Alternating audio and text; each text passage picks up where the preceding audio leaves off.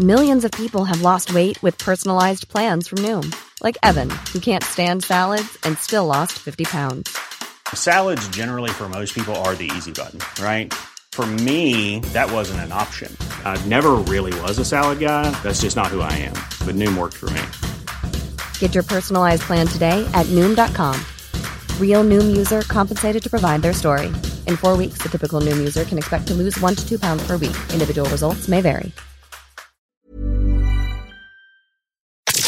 You're listening to a podcast from 702 and Cape Talk. The Friday Stand In, your number one news and talk station. Welcome back to the second hour of the Friday Stand In. I'm Michael Jordaan, and in this hour, we will have our regular scientist, Dr. Chris Smith, answer your science questions. And in the second half, we'll be exploring the big business of startups. So if you have a question for Dr. Chris or want to share anything else with us, please get in touch. You can call us on 011 883 0702 or 021 446 0567. Or you can text us on 31702 or 31567. So thank you, Dr. Chris. It's great to have you in the studio. And be, before I, you know, hand over to you, um, I want to tell you that I always thought you cheated. I always thought you had the questions before the time. And I always thought you had maybe Google in front of you so you can look it up. But today you're in studio, you're in South Africa. Um, obviously it's an honor having you and meeting you here. But um, the most amazing thing, and I'm telling all, all the listeners out there who want to call in with questions is this is for real. You can ask him anything and he's going to do a damn good job uh, of answering you. So can I just kick this you off? hope. with my first question is, you know, we have about 11 million kids uh, in our schooling system and uh, just under a million people doing tertiary education. And many of them struggle with memorizing things because a lot of our education system, which we're going to talk about later, is still rote learning. You've just got to remember stuff. You can't Google it. Have you got any tips for them? How can they become like you? How can they just memorize things as well as you do? Do you know? I don't know. Uh, no, I'm just kidding. Um, you had me the, there. the thing, the thing that is most important in doing anything in your life, and you will know this better than anyone, Michael. And I'm so glad we've actually got to meet um, because. I, I know I, I've, I did a bit of reading up because I always read up on, on who I'm going to meet and that kind of thing. And So that's and, your first you know, you're a real read. mover and a shaker, and uh, and so I think one of the things that uh, it's clear from from your track record is i I think the the saying. Do a job you love, and you'll never do a day's work in your life. Is so true yeah, because yeah. motivation is really important. And if you're motivated and you do something because you're enjoying it and loving it, all of the stuff like actually remembering it, taking on board the facts, they take care of themselves. If you play a computer game, no one actually makes a physical effort, really, to learn how to become good at a computer game. That's but you example. remember all of the, the maps as you explore dungeons, you, all the little trips and, and, tick, and things you have to do to, to win. You learn those things without even realizing you're learning them because you're having fun at the same time. Now, if you find something you like doing, that motivation takes care of all that and you will love it. Now, for me, being an uber geek uh, is all part of the formula. And, and I really enjoy reading and, and acquiring knowledge and learning things and understanding how the world works. And so for me, uh, it, I find it so fulfilling that uh, I would just educate myself. Um, so I think if people can sort of sort of think about uh, how they become fulfilled in what they're doing, then the rest of it takes care of itself. So where you can choose something that you enjoy. Now that may not be at the disposal of every student. They may not like biology, but they must try and make it fun. And I suppose so do educators. They must try and not just educate, but also entertain their pupils because in the process, you do remember better. Yeah, and we've always said, you know, when I created The Naked Scientist, that the mantra was make people laugh and then think. Because at the end of the day, if people are having fun, then they will attend much better, they attend for much longer, and they remember much better. And so science with a sense of humour, you know, it seems an unusual and, and slightly erratic, strange mix, but it's an absolutely essential mix because then if people are enjoying themselves, then they, they don't get bored and turn off. And there are too many examples of really, really fun things being absolutely destroyed by turning them into a boring experience. Well, wonderful. Um, so I'm sitting here not just with a naked scientist, but with the naked scientist. And you can phone him. You can ask him anything you want. Our numbers once again, 011 883 702 or 021 446 0567. So we've got our first caller. Um, he's Chip and he's phoning us from Kommetjie. Over to you, Chip. Hi, um, uh, uh, Mr. Naked Scientist. Oh, hi, Chip. Hi there. Um, I wanted to know if uh, waves traveling through the ocean are slowed down by kelp beds. Well, when anything moves through a medium, whether it's water or the air, then uh, actually the medium it travels through determines how fast it goes. So the speed of light, for example, if we just take light, which is another form of a wave, light actually travels at the speed of light in the medium in which it's traveling. And when light goes from, let's say, uh, a vacuum in space into the Earth's atmosphere, it does actually slow down a little bit. And when it slows down, it bends a little bit, and that's called refraction. Yeah. And that's actually why you can see a transparent window, even though the glass is transparent. You can see there's a window there because some of the light is being refracted or bent back towards you. Now, when a wave is traveling through the deep ocean, the amount of displacement, the height of the wave going up and down, is actually very small in the deep ocean because all the energy is being distributed uh, across a very big amount of water from top to bottom. As it gets closer to the shore, then all of that energy has to be distributed in a much short, shallower volume of water, so the wave gets much taller, Right. and the wave starts to interact with the seabed, which uh, exerts a drag on it, and the wave will therefore slow down. So waves will travel much faster in deep water. They'll travel more slowly, but be more apparent in the shallow water. Okay, and and the presence of the the kelp um, in the in the water column would that slow the? Yes, I mean, it would, on, because you're exerting a drag force on surfing, the on the um, wave. and it, it appears that the waves don't slow down; they just get smoother as they come in. Well, as they as they interact with the kelp, then they're going to lose energy because what you're doing is the kelp is an elasticy sort of tissue in the water, and it's got mass. So the displacement, the wave going up and down, is going to move the mass of the kelp up and down, and therefore you're going to have some losses, Losses. and it's and it's therefore going to take energy out of the wave. Okay. Oh, So I'm, I'm sitting in front of uh, the naked scientist, Dr. Chris Smith here, and it really is true. He doesn't look the stuff up. He doesn't have paper in front of him. He can answer those questions so cleverly, and it's your opportunity to phone in and ask him your questions. So we're crossing now to Sydney from Faerie Glen. What's your question, Sydney? Hello, um, uh, hi, good morning, Michael. Uh, good, Good morning. Chris. Go Good for it. You, you're welcome. Go ahead, please. Uh, yeah, I just want to find out, please. I, uh, I, I mean, I know we've talked about this before.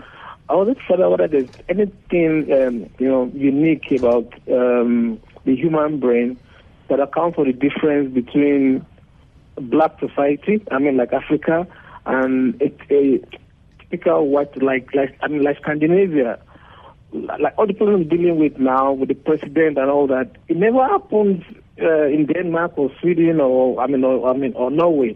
Why are we so different in terms of, um, I mean, co- uh, societal maturity? Particularly. Okay, so I mean, can I crystallise the question by saying why do we behave the way that we do when we look at different societies in different countries? Uh, how do how do we account for that? What's the brain basis I mean, yeah, for that I mean, difference? in Africa, we never talk about international space stations. We don't think about making. I mean, very glad buying cars from Germany, but um, like we never think about making. I mean, our cars selling to Germany. I think, what in the brain actually accounts for the difference? Well, th- there's a huge amount to be said for, for what we call uh, nature versus nurture. Now, the fact is that every anatomically modern human on Earth has their roots in Africa because modern humans evolved in Africa and we moved out of the continent of Africa and populated the entire Earth about 50 or 60,000 years ago. Uh, and anatomically modern humans first appeared in Africa maybe about a third to a quarter of a million years ago. And it was only about 50,000 years ago that then people did have this big exodus. Therefore, genetically, everyone's genetically compatible, everyone's the same, and we're all the same structure. But basically, the society in which we've grown up in since and evolved in, that has a nurturing influence on the way that we develop and the mindset that we uh, actually embrace subsequently. So, therefore, the education you receive, the milieu in which you find yourself in terms of society and, and societal norms, that determines your ultimate behaviour and your and your potential in terms of what you're going to do with your life. And a really good example of this is people would say, well, if I went to, say, the outback of Australia and I find some Aboriginal people there, um, if I gave them an IQ test to do, then I would conclude they wouldn't do very well because some of them probably can't read. We know many of them can't, and we know that they don't do very well in IQ tests. Now, that doesn't mean they're not intelligent because this civilization of people have survived in one of the harshest terrains on Earth for more than 60,000 years. So they're clearly intelligent, but they're not intelligent in the way that, that we would rank intelligence with an IQ test. Take a person who would score very highly like Albert Einstein on an IQ test and put them in the outback of Australia, they wouldn't live for very long. Um, and so it's how you judge what we think of as being intelligent. And society and the environment in which you develop has a huge amount to do with that. Thank you, Dr. Chris. We go to more of your calls for the naked scientist after this. 702 and Cape Talk. The Naked Scientist. And now we really are back. Uh, we're back uh, with 702 with Cape Talk, and we're listening to the Naked Scientist who can answer all your questions, especially those that you can't Google yourself. Um, we've got Rod on the line. Rod, you're phoning from Randburg. What's your question, please? Morning, Michael. Morning, Chris. Morning. Hi, Rod. We live in one of the highest thunderstorm belts in the world, I believe. One thing I've noticed, and it's not once, I've noticed it quite often, that with a thunderstorm approaching, we might get little bits of drizzle. But the rain only really starts to come down hard after there's been a fairly near strike of lightning and then a very loud crack of thunder. Why does this happen? I'll listen on the radio. Hi, Rod. Well, the, the bottom line is that thunderstorms are just big storms. They correspond to patches of the sky where there's a huge amount of energy in the atmosphere. You've had lots of warm sun, which has evaporated a lot of water from the land. The water evaporates up into the air as water vapor. As the warm rising air goes higher and higher in the atmosphere, the gas expands, and if it expands, it cools. If it cools, it then can't carry as much water, so the water condenses into water droplets. You get these enormous storm clouds with very powerful wind currents in them. Now, it, it follows that as this storm approaches, then you go from a time when there's going to be no rain because there are no clouds to an area where you're going to have rain. And at the margins, you might have lighter rain because as the droplets come down, they're passing through warm air and some of the water is going to re-evaporate and go back up in the cloud. But the vast majority of the water isn't going to start coming down hard and making it to the ground until you're right underneath the storm system. And the thunder is made by the ice and water particles in the cloud jostling around inside the cloud on the air currents going up and down over many kilometres inside the cloud and, and doing the sort of ice crystal equivalent of rubbing a balloon on your head and then sticking it on the ceiling. That's how static charges build up. And that's how we think that, that lightning actually forms. That's how the charge builds up inside the cloud. So it's not really surprising that when you have a big clap of thunder and a big strike of lightning, that the, the big heavy rain comes down at the same time because it's all part and parcel of the same process. Great. Thank you very much for that answer. Um, Frida, you uh, waiting for us from Bellville. Uh, Frida, we'd like to hear your question to the Naked Scientist. Uh, hello. My question is uh, when you put something on the stove, the elect- electric stove, when you switch it off, uh, it still cooks for about 10 minutes. Um, and I switch it off long before and it still cooks, so one can save electricity. But I don't know what the reason is for it. Well, this is effectively latent heat, Frida. When you heat something up, it has what we call a specific heat capacity. In other words, you give energy to something, and when you give energy to anything, it increases the temperature of that thing. Water has a very high specific heat capacity. You have to put a lot of energy in to get the water's temperature to go up by just one degree. Now, in order to go back down to the starting room temperature, it's got to give that energy out again. And in order to get a nice cooking experience, most cookers and most cooking utensils, big pans, tend to have a very thick, dense, high specific heat capacity material like um, steel or copper uh, or uh, iron. And the copper top, uh, sorry, and the cooker top is often quite similar. And so, even though you've turned the electricity off, there's still embodied heat energy in there which flows out through the food for a while until it normalizes with the room temperature.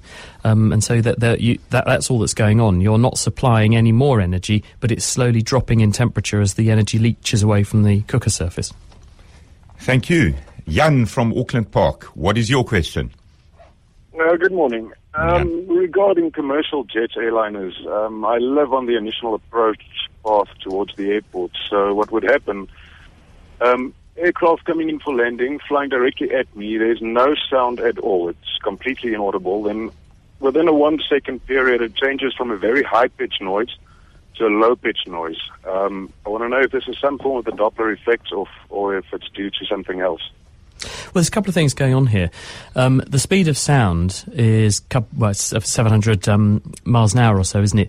And the aeroplane isn't going that fast, so it's not that the aeroplane is actually outflying its own sound waves.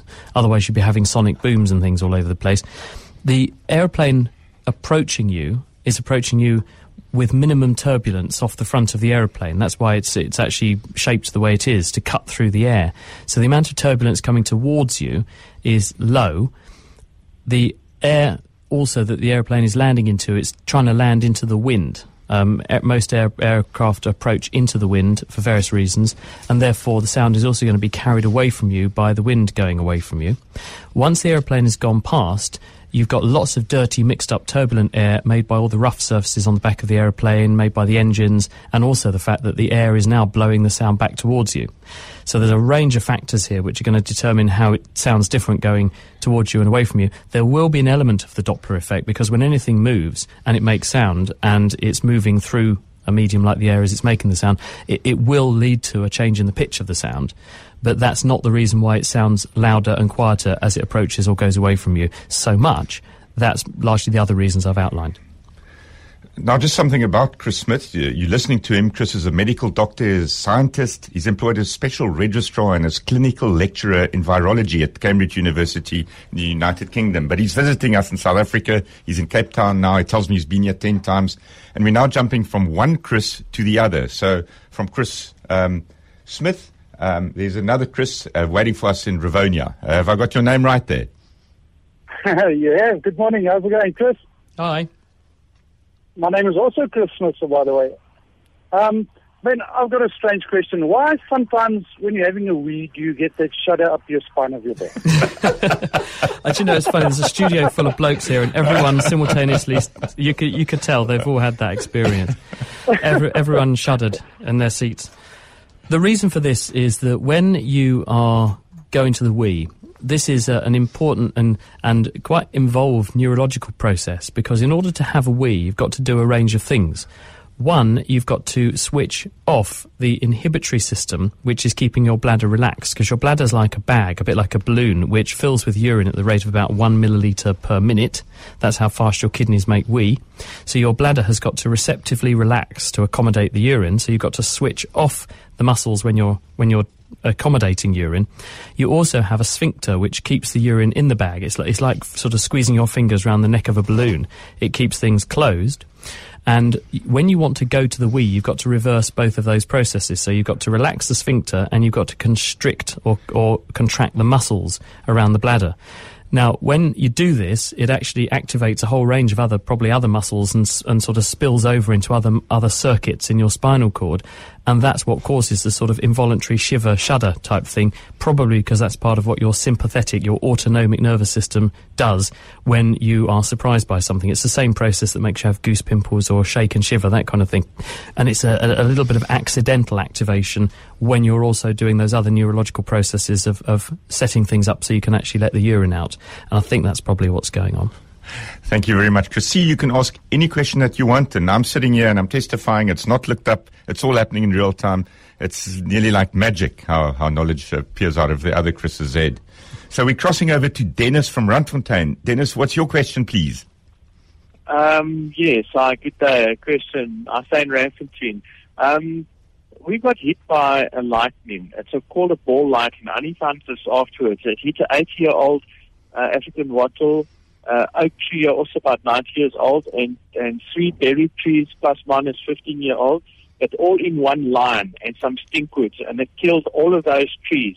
I'll go off the line if you can explain what the ball lightning does to the routing and how does it flow. Thank you. Okay, well, when we have lightning, what's actually happening? I mean, this is theoretical because no one's actually proved this. But uh, in a cloud, you have uh, what we call hydrometeors, these are ice crystals, and they're bobbing up and down on air currents. You have big ones and small ones, and they get sorted for some reason by some process we don't really understand, so you end up with the positively charged ones at the top of the cloud and negatively charged ones at the bottom of the cloud. And this makes a big electric field between the bottom of the cloud and the Earth's surface the negative in the bottom of the cloud repels the negative charges in the Earth's surface, so you have a positive net charge on the Earth's surface. This intensifies the electric field to the point where you then break down the insulation of the atmosphere. This is called ionization. And eventually you start to strip away electrons from the gas in the atmosphere to the point where you get a conductive path, like a thread running from the bottom of the cloud down towards the Earth when the electricity flows down this very thin channel, it, it's literally smaller than, than the digits on a coin um, that, that it starts out at. The electricity flows down the uh, atmosphere and it then increases the amount of ionization. It strips more electrons away from more molecules, making an even bigger conductive pathway. And this leads to something called a plasma. And huge amounts of current flow down this ionization channel. We think something like 30 to 50,000 amps of current flows down the, the pathway, um, and it discharges billions of joules, maybe 100, 10 to 100 billion joules of energy comes out of the cloud down towards the ground.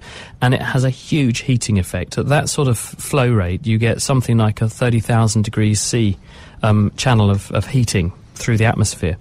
And this also, this then basically boils anything it hits. So when it hits a tree, if it conducts through a tree, it will then just basically turn the water in the tree into gas and make it expand and, and, blow apart.